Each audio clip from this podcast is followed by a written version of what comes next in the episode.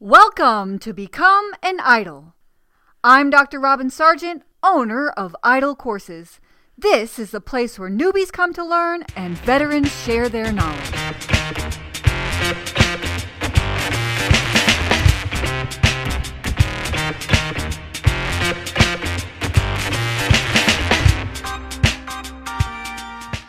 I have here with me today the Clint Clarkson, and you may know him from his L&D scenes, which are comic scenes for the learning and development industry. You may know him because he is the owner and founder of eLearning Alchemy, or even on the eLearning Alchemy podcast. So, Clint, I am just so happy to have you. Will you please give yourself like a better introduction? I don't know if I could do better than that. and anything better than that would be verbose at, at the least.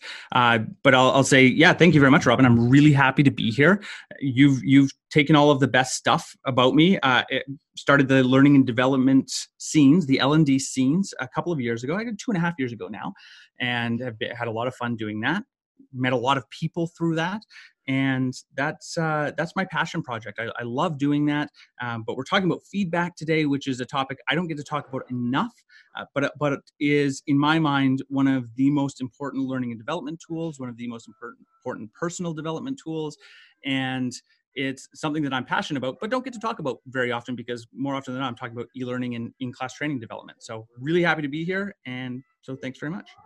Well, my favorite first question, I we I want to get into feedback, but my favorite first question is always, how did you become an idol? How did you become an instructional designer and online learning developer? How did you get into this field? Completely by accident. I think a lot of people have that that same story. Uh, I was working at a collection agency when I was 19 or 20, and I'd somehow I was a terrible collector. I was terrible at calling people and asking them to pay their bills. Uh, so I somehow became a supervisor, though, in spite of that, I guess because I talked a good game. And I needed to learn really quickly how to become a better bill collector and support my team that I was supposed to be leading. So I went around this office over about two weeks and sat with every single one of the top collectors, made a ton of notes about what they did, how they managed their caseload, how they managed follow up and uh, post dated checks and things of that nature, how they made a determination if they thought somebody could pay in full versus having a monthly payment, that sort of thing. And I made this this manual. And about a week after I issued that manual out to my team, the VP of operations came to my desk and said, "Did you make this?" And he didn't say it like in a, "Hey, did you did you create this manual? It's really great." Like I thought I was in trouble, and I said, "Yeah, yeah, I, I created that to help my team." And he looked at me and said, "Well, you're going to be our new trainer, and you start on Monday." Yeah so that's how i became that's how i got into learning and development i knew nothing about training. And when i look back on it now some of the stuff that i did was just holy jeez what a disaster. Um, but the type of person that i am i love to read i love to learn uh, really about anything. You know i can watch the history channel all day long. And so i so i quickly started to dive into uh, into how to be a better trainer and how to be an instructional designer although i didn't even know it was called that at that point. Um, and sort of and later on in my career like i thought i knew what i was doing uh, and later on in my career i met some really really talented instructional designers. I was working at an airline called westjet uh, based in calgary alberta and that's where I met real instructional designers. And I thought, you know, I, th- I, I, thought of instructional design as this box. I sort of knew what was in it. Maybe I could get in there and learn a little bit more. And the, the analogy that I use is that once I was with these really great instructional designers, I opened up that box and stuck my head in, and it wasn't a box, it was a warehouse. And I had a couple of little things in a box. So there's just so much more to learn. And that's where I really became obsessed with uh, learning more about instructional design. Still lots, lots more to learn. I've got lots to learn. We all do. And, but that's how, that's how I became an, an instructional designer was totally by accident. And then having someone else steer me in the right direction to say actually if you look over here there's a whole bunch more to learn and there's a whole bunch more that you could be doing to build better courses and that's I, that's how i became an idol I love it. I love that story. Well, while it might be the same when it starts, it was accident, but that is a very unique story that you started out in bill collections. Right. What a horrible place to work. And sorry to anyone who works in bill collection, but that's a tough job, like a really, really tough job, Get, being yelled at and having to be forceful with people all day long. So, um, huge kudos to the people that are able to do that for a long period of time. Most people have a very short shelf life in that in that industry. Oh yeah, I can imagine they're like, okay, my soul has shrunk. It's time to move on. yeah, exactly. I'm I no longer consider myself a good human being. I need to I need to change jobs. But uh so we want to still talk about feedback and it seems like did you where did you get your first um set of feedback in instructional design? Was it when you met those um those gurus in, at the airline or where was it that you really started to um appreciate feedback Oh, and start oh, really yeah. getting into that.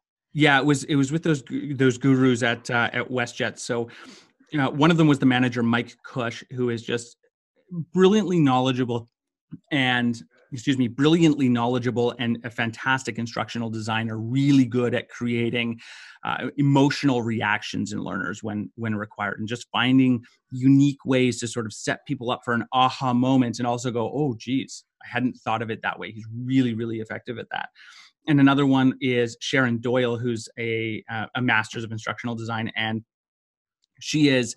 Uh, she's one of those people that's been doing it for so long and understands it so well that it, you know she just looks at a piece of content and goes this is the way this particular content needs to be treated.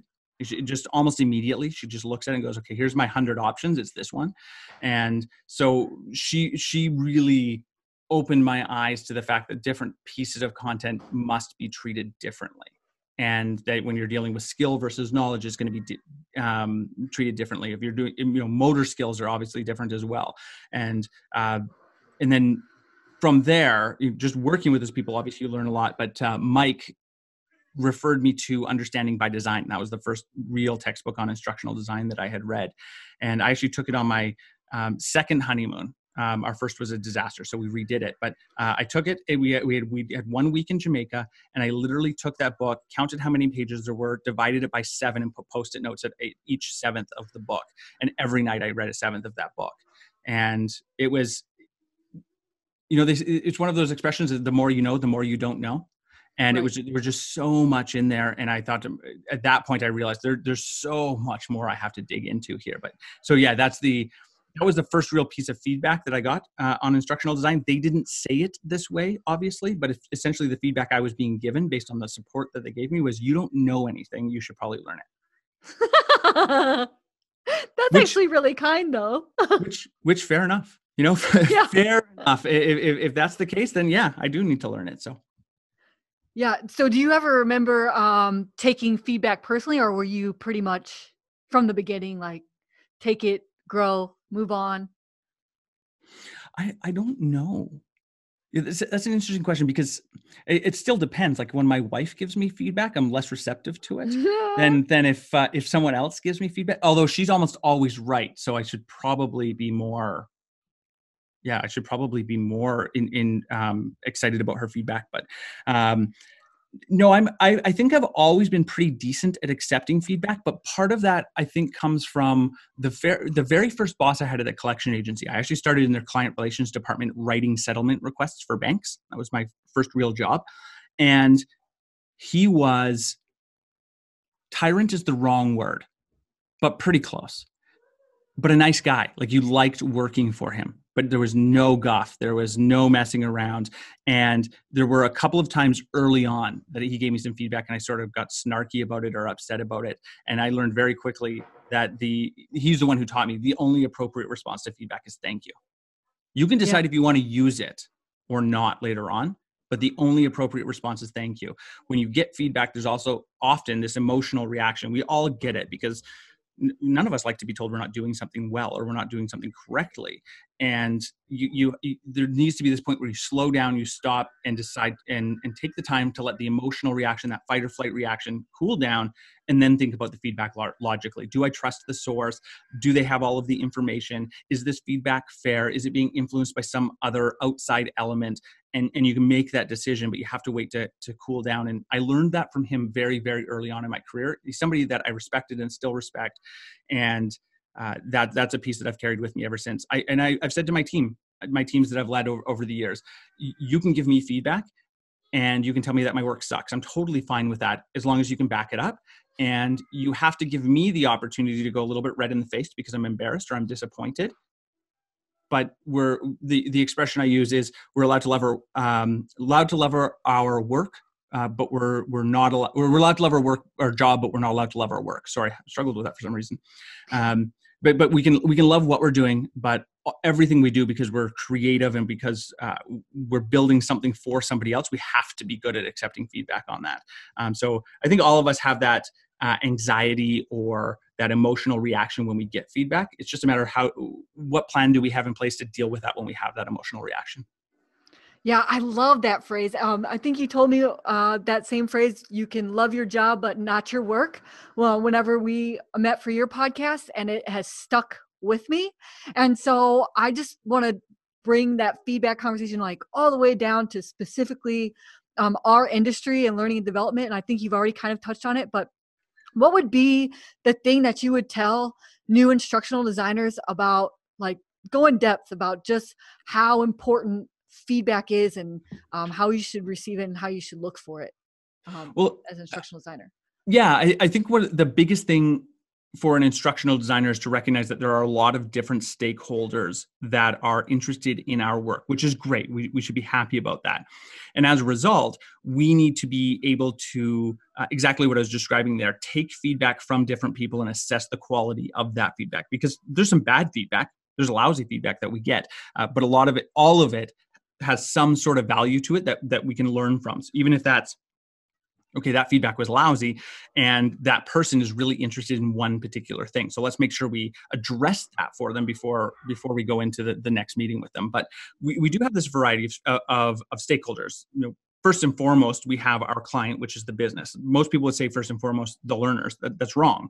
Uh, adamantly, I will say that is completely wrong. First and foremost is our client, the people that are paying us, the people that are looking for our product to influence their business or organization in, in a particular way. So that, that's first. And, and then within that business, there's a variety of different stakeholders. So the leader of the learning and development department, department is going to look different than a functional leader of the operation is going to look different than the finance department or the executive team. So you've got all of these different elements within an organization that are, are going to be giving you feedback on the quality of your product. And it becomes really important to understand what different types of feedback mean and what types of feedback uh, you're willing to accept or how you control that feedback. So, one really simple example of this is colors and fonts. So, a lot of organizations have their branding guidelines. You have to use specific colors. You have to use specific fonts in certain situations. And some other other organizations, you have different flexibility. When you have that flexibility, really that decision should be made very early on in the project. Are we using this? Are we not? I, you know we hear this all the time where people go into a meeting with a group of executives or some other business leader the phantom stakeholder if, if you will and at the end of that that meeting they're changing fonts and colors and slide layouts. Why on earth are we letting an executive give us feedback on that you know, my, my mentality on that and you know i'm a bit forceful. I'm, I'm pretty a pretty confident person. I don't mind making an argument. They could shut you down. They're the executive. But to push back and say do you really want us to go waste the time changing these colors that everyone else has already agreed to just to just to appease you? Mm-hmm. we, we we have to be willing to have those types of conversations around feedback. Um, and and and then and then when we get to our learners we have to accept their feedback as well. And then our subject matter experts we've got to accept their feed, feedback as well. So i guess the, the, the, biggest guideline i would say around feedback is to, for instructional designers is know that it's going to come from a bazillion different angles with people who have different concerns and different priorities. And we have to just simply be prepared for that. And even more so we should actually be going out and soliciting it and understanding the way that different stakeholders think and the way that different stakeholders are going to want things done because we can get around a lot of that feedback if we're listening to it in the first place. When we listen to it we make our jobs easier because we're not going to make the same quote unquote mistakes in the future. And it's really frustrating to businesses to learners if we keep doing the same thing that they tell us not to do even though most of our industry does a lot of that. So I, I like what you said about you know you almost have to discern um, the different types of feedback. Would you say there's a difference between feedback and criticism? Yes, and eh, the I think the difference is is how it's delivered. Like criticism is strictly I don't like this or I don't like you. I mean that's what that's what criticism is. I I just yeah. I don't like this. You did this wrong. That's not feedback. Feedback has to have some kind of actionable outcome related to it. If it's if it's if it doesn't have that it's not actually feedback. You can call it that but it's not actually feedback. And i think we we get caught in this trap a lot of times of assuming that people can't accept feedback or are resistant to, to feedback because we've delivered it really really badly. You can't tell somebody this course sucks. Somebody tells you that they, they they're just that's just criticism. Where with feedback it's there's a bunch of considerations around it. Um, the timeliness of it. If if somebody is involved in a project and then months later they give you feedback on something that's that's, that's criticism. It's not feedback at that point. If the project's already completed and live and out uh, the specificity i think that's probably the biggest thing. When somebody says they don't like it they need to be able to articulate what they don't like about it. If they don't it's an opinion if they can't it's an opinion if they can, then you can have a discussion about what the feedback is and whether or not they just don't understand the instructional approach or visual layout or visual communication, whatever it happens to be. If that specificity isn't there, then it's not really feedback, it's criticism in that case.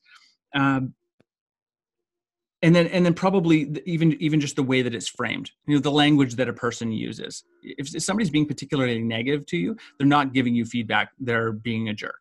And there's not like in, in the book crucial conversations they talk about something they call the fool's choice where it's this where we believe we have to make this decision be- between being nice and giving feedback or having a conversation but you can do both of those things at the same time. You can be a kind person and give feedback. So if somebody's not doing that I, I, think that automatically falls into the realm of criticism. You may be able to draw some value out of it and draw some feedback from it but if somebody's just being a jerk that's not feedback anymore. That's just being a jerk. When you give feedback to your team do you have almost like a formula in your mind about how you present that information to them or are they just like used to getting your feedback so just so yeah so so there's there's some great models for feedback and i'm a big fan of the situational leadership model from ken blanchard situational leadership 2 from from ken blanchard. Uh, it's it's a great tool once you've learned it on how to use how to use feedback effectively and how to involve people in in the feedback process. It also emphasizes that that when you're giving feedback it's about the task not necessarily the person. And and that each task a person can be at a different development level at so you want to give them different kinds of feedback.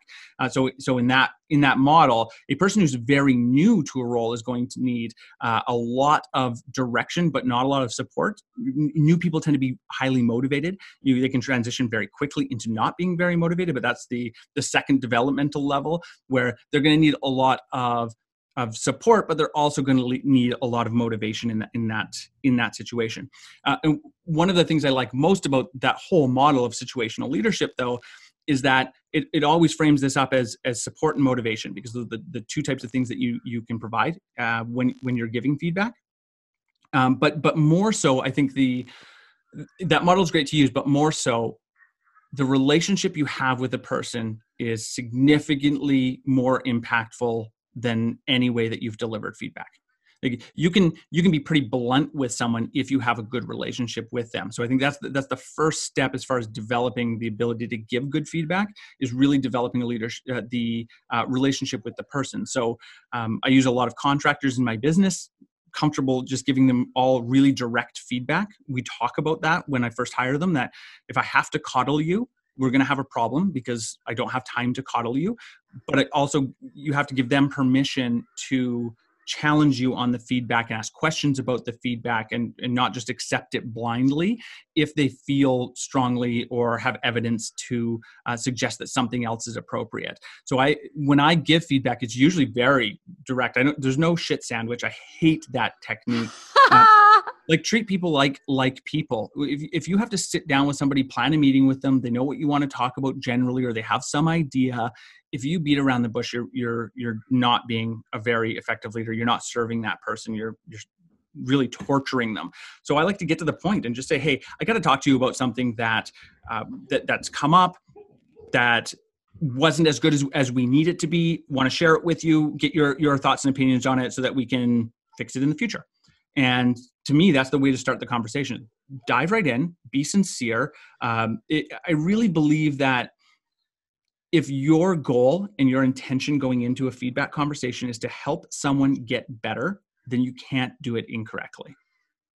If you Yeah. if you're sincere about that and the other person believes that you're there to help them, even if you make a mistake in that conversation or say something that you shouldn't, you can either backpedal or if they call you out on it, you can apologize. You know, you can we're all going to make mistakes when we give feedback, but it, it really has to come from from that place. And again, crucial conversation calls it start with heart, which which really just means start by thinking about the other person, be empathetic to what this might feel like to them and and just be honest with them uh, and and direct. The the whole you know let's have a 60 minute meeting. We're going to beat around the bush for 45 minutes. For five minutes at the end and then for five minutes at the end i'm going to blast you in the face with some bad news. Uh, that's silly and a waste of time.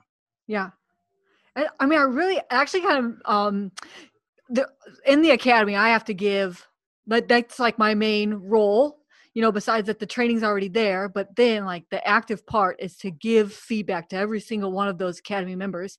And sometimes like at there gets a point where I will see like an entire um like storyboard or course that they've created or maybe they created a course without getting feedback along the way and then you just there's just so much that you are like saying like uh you know your alignment is wrong and this and that and this and that and you feel like your feedback is almost like dumping on them you know and you and you know that you're doing it to help them but at the same time you're like oh my gosh i just hope that they take this well because i just i know that i just gave them so much. And you're right it's exactly that is if you do it with heart and the relationship every one of them have like come back and um they've said like wow that was a lot and but they said thank you so much. And um and then you get to literally see it transform and they still send you more things for feedback. So i think you are i think you're right on the money when you talk about how it has to do with like heart and your relationship because you can get away you can get away with giving a lot of feedback if you have that rapport. Yeah like think of our personal relationships right even you know we're both married and Yeah. i'm sure we've both had disputes or disagreements with our spouses not me. and okay well i, I'm I just kidding. good for you I Um, always win. yeah, that's a common theme in my household as well um, for her yeah. so so in, in those relationships though we can have pretty strong disagreements about about something or maybe we're just both overtired and we're disagreeing about something stupid but the next day we're typically not still fighting. In the workplace if you have a really strong disagreement with someone it'll be weeks before that relationship gets repaired in a lot of cases. So if you're not setting it up correctly if you're not working at building uh, relationships with people then you're going to run into those, those types of problems and the relationships are just so important. But feedback is also contextual. So when you talk about giving feedback to people who are taking a course with you they're expecting feedback. For a lot of learning and development professionals, they walk into a storyboard review meeting or an alpha product review meeting and they're not expecting very much feedback. They're expecting, oh, maybe we'll make some small changes. I worked so hard on this, everyone's going to love it. to your point, if you haven't been getting re- um, reviews and feedback along the way, that's going to increase the amount of feedback that you get. But everybody's got an opinion. And in that, like when you bring a bunch of people into a room and say, give me your feedback, what do you expect? What should you expect? And you should do that and you should expect a lot of feedback. That's the goal. I mean really to make the course its best that's the goal because you do have that choice to ignore some of the feedback if it doesn't make sense if it's too costly if it's going to break the instructional efficacy. There's a bunch of things that arguments that we can make to uh, um, not use particular feedback but the goal should be to get as much feedback as possible and that's what makes us better. But to, to that contextual point in a lot of cases you know thinking thinking of leaders people aren't expecting feedback on their work. They when people do their work, generally they think they're doing it right. They may be making mistakes. They may not have the the skill set that we need yet, uh, but they they think that they're doing the best that they can. Even if they're not, people still tend to think that they're doing the best that they can or that they're the best at it. And so we have to be cognizant of that and build the i'm going to use the word relationship again but um, really building a feedback relationship with with people that that we're working with. So for instructional designers that is your your functional leaders and your subject matter experts your learners your executives and and building a uh, a reputation of feedback and a, and, a, and a regular rhythm of feedback. And when you're when you do that it becomes so much easier to accept it and people become better at giving it and and truly truly for for any learning really for anyone's career be the person that goes and looks for feedback. Every leader everywhere loves the person who just comes and asks for it and takes the anxiety away from them as the leader because leaders have tremendous anxiety about uh, giving feedback probably more than employees have about receiving it. So if we can make their lives easier as instructional designers to let those people know you can give your feedback this is how we're going to handle feedback just because you've given it doesn't mean I'm necessarily making it change. That's a discussion we're going to have as a group, or these people will be involved on these types of decisions. But it, setting that context up for feedback is just so crucial for every position, but certainly for instructional designers. Yeah. Is there? Um. Yeah, I think you kind of mentioned it, but you th- do you think there's a way that uh, you can ask for feedback, uh, almost like the same way that you give feedback, just like you just said? Is there a, a similar formula that would um, get you better feedback than if you just say, "Hey, can you give me feedback on this?" Yeah, it's it's the same stuff. Yeah. Like when when when I get feedback personally, I want it to be timely, like close to the event or work that is creating the feedback so that it's fresh in my mind so I remember what decisions I made, who's been involved in them and that sort of thing. That's really helpful. Absolutely specificity. So if I'm asking for feedback, there's one thing to say, hey, I'd like to get some feedback on this thing to say. I'd like to get some feedback on these particular elements of the course or this particular section of the course and the type of feedback that you're looking for. We want to make sure that the content is accurate. To me that's the the really big thing is let's let's focus on content accuracy in this feedback session. And when we when we do that and this is a challenge that learning uh, development has all the time is we we ask for feedback and we start getting the feedback on the colors and the fonts and the layouts which really well layouts maybe uh, but really aren't as crucial to the learning and that's what people tend to focus on because it's what they understand best.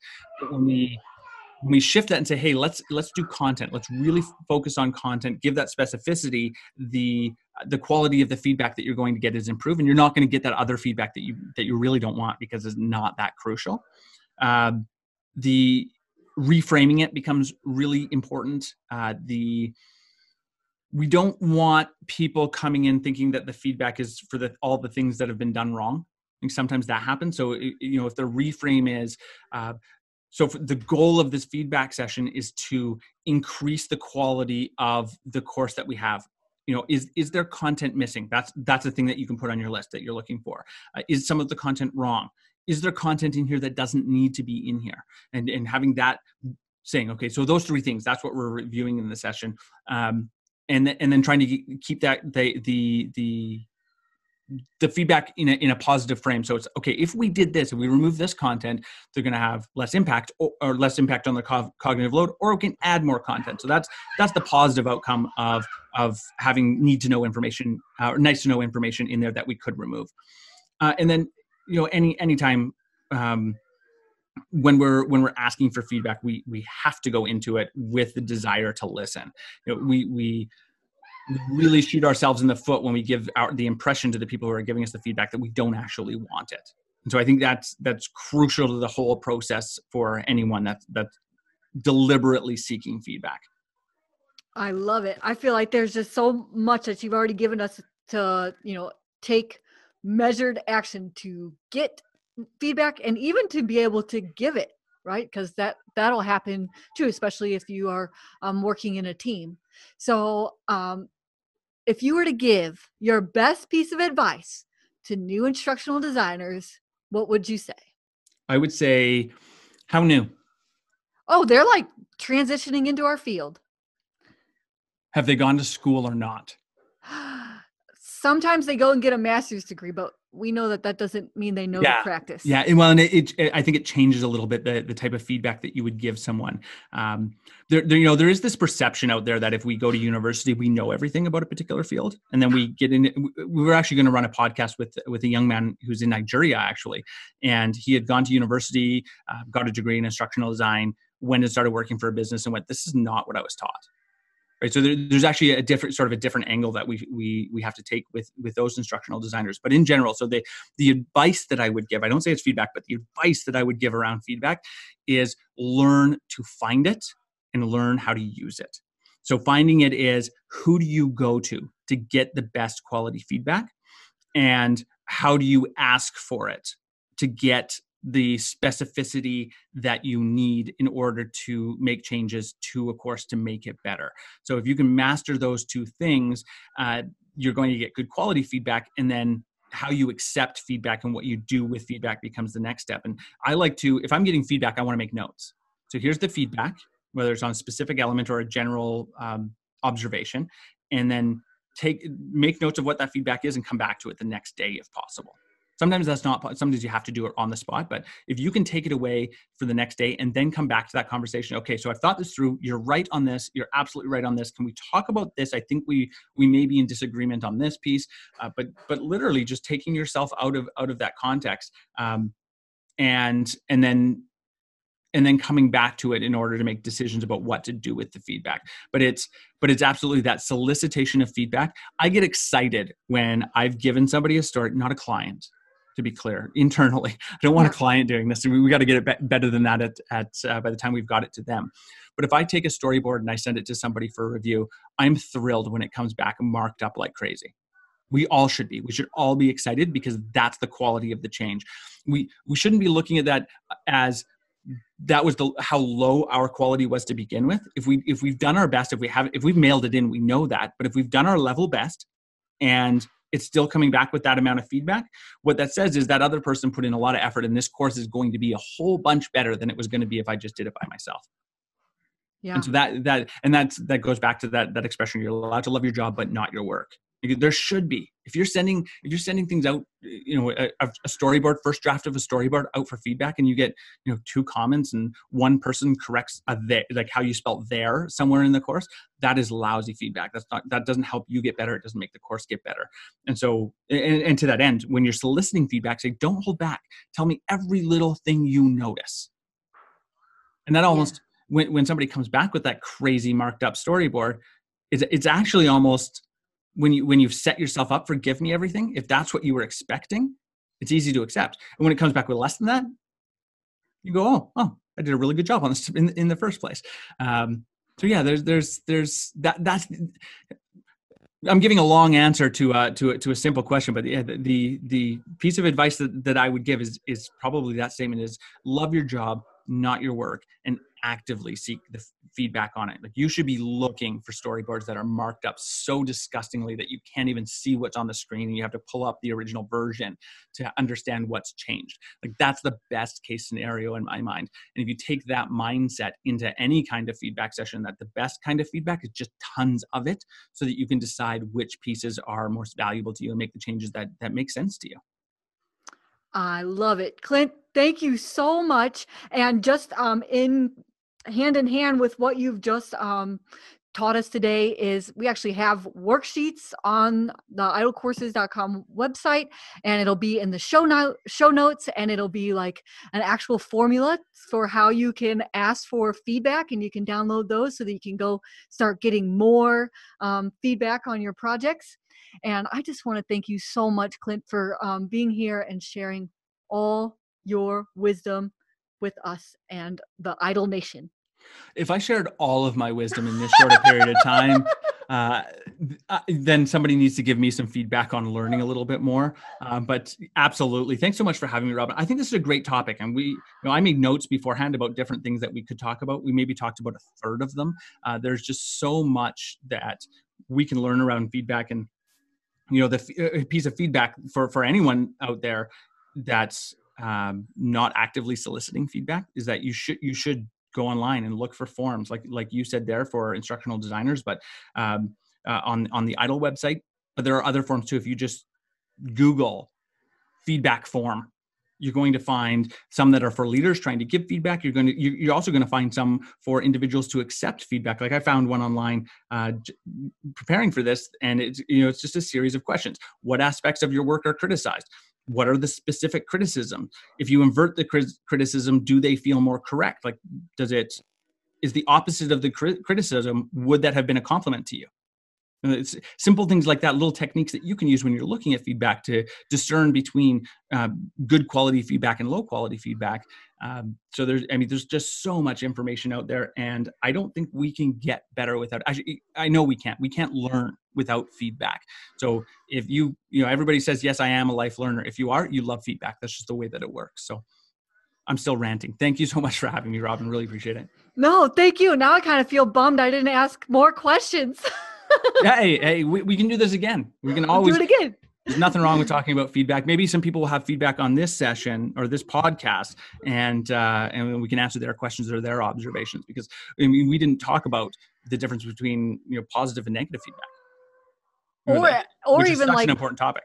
Yeah, or even what you just touched on, like the importance of feedback for learners. So yeah, I mean, let's do yeah. part two the, the, the PAF cycle uh, cycle is presentation application feedback like that's a that's a learning that's a learning loop or the Pygmalion or Rosenthal effect you know, there's things like that that are you know maybe a little bit more deep than sort of this base level um, content about feedback that we've been talking about but yeah there's there's lots of there's entire books on it probably entire there's probably degrees on on how to interact and, and give feedback but for another yeah. time yeah and i'll link to some of your favorite books in the show notes and uh, maybe that form that you mentioned earlier.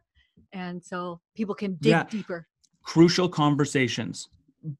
Brilliant, brilliant book. I know every person who ever becomes a leader should be handed a copy of that book.